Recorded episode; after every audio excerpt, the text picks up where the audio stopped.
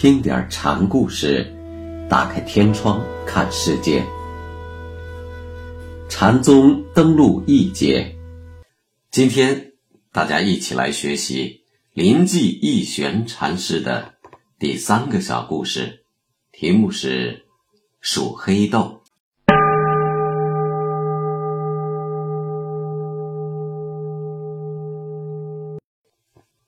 义玄有一次。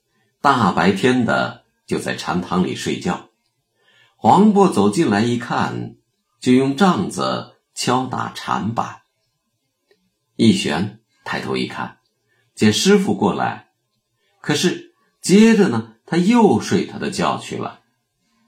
黄渤见状，又打了禅板一下，就去上堂了。进堂后见首座正在坐禅，就说。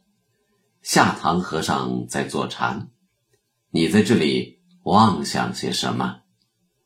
下堂和尚指的是义玄，首座又称第一座，木舟当时是首座。首座一听也不买账，说：“这老汉在说些什么？”黄渤一听，又敲了一下禅板，走了。一玄在禅板上坐禅，坐着坐着睡着了。照理是该挨杖子的，禅杖原本就是干这个用的。但关键是，老师用杖子敲醒了他之后，他仍然睡去了。这后来的睡去，实际表明他已经泯除了坐不坐禅的界限。这样，睡醒行住坐卧。便都是禅。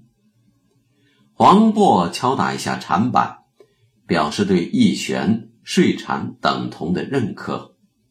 首座的坐禅，照理说也没有什么可挑剔处，但和义玄的睡禅比，显得是在有意的做，所以黄渤才说他是在妄想。虽然首座并没有买师傅的账，保持了自己的心境。但与义玄比有犟些子。有一次，义玄在山上栽松，黄渤问：“深山里栽这么多松干什么？”林记回答：“一来是为山门做景致，二是为后人做榜样。”师徒间用栽松做话头。暗含的是对自己现在一切修为工作的理解。一玄的回答，上半句说的是黄渤师傅，下半句是从自己方面说。上半句是说现在，下半句说未来。对话含而不露。说完这话，一玄又用镢头在地上戳了三下。刚才的话是从入世角度说的。戳地三下，表示对前面话的超越，这就是随洒随扫。黄渤见状就说：“虽然如此，你已经挨了我三十棒了，这是平地生风。你虽然扫了，但也落了痕迹，还得吃棒。”一玄一听，就又在地上戳了三下，并嘘了一声。这是对师傅三十棒吃与不吃的彻底否定。黄渤一见，觉得这位年轻徒弟成熟了，不禁说：“我这一宗到你这里要大兴于世了。”这话不假。义玄在中晚唐禅德林立的时候开宗立统，他的临济宗在以后的历史中。几乎独善丛林。到了这一年的夏天，义玄到黄布山上向师傅辞行，见师傅正在看经，就说：“我想这个人原来也是个属黑豆的主。”住了几天，便要辞行。黄渤说：“你上山来的时候就已经过了半夏了。”为什么不把夏天过完再走呢？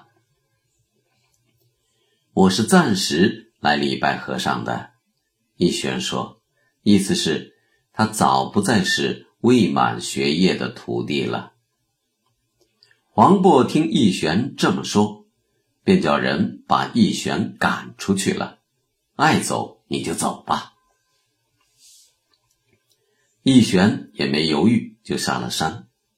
走到半路上，对自己就这样离开师傅心有疑虑，也心中不安，就又回到了山上，也没有问师傅为什么不同意他现在走。只是和师傅一样，数些黑豆。夏天过完了，义玄又向师傅辞行，黄渤就问他，准备到哪儿去？不是河南，就是河北。义玄说。黄渤伸手就打，义玄也不含糊，揪住师傅的手，顺势给了师傅一掌。黄渤。哈哈大笑。之后，黄渤对侍者说：“把百丈仙师的禅板积案拿来。”一玄一听，就说：“也把火拿来。”意思是要用火把百丈祖师的家法烧了。不要这样，黄渤说：“你还是把他们拿走吧。以后你开法立宗。”截断天下人的舌头，这用得着呢？截断舌头是禅门中的常用语，第一义不可说。截舌头就是迫使人以物获道的最形象的说法。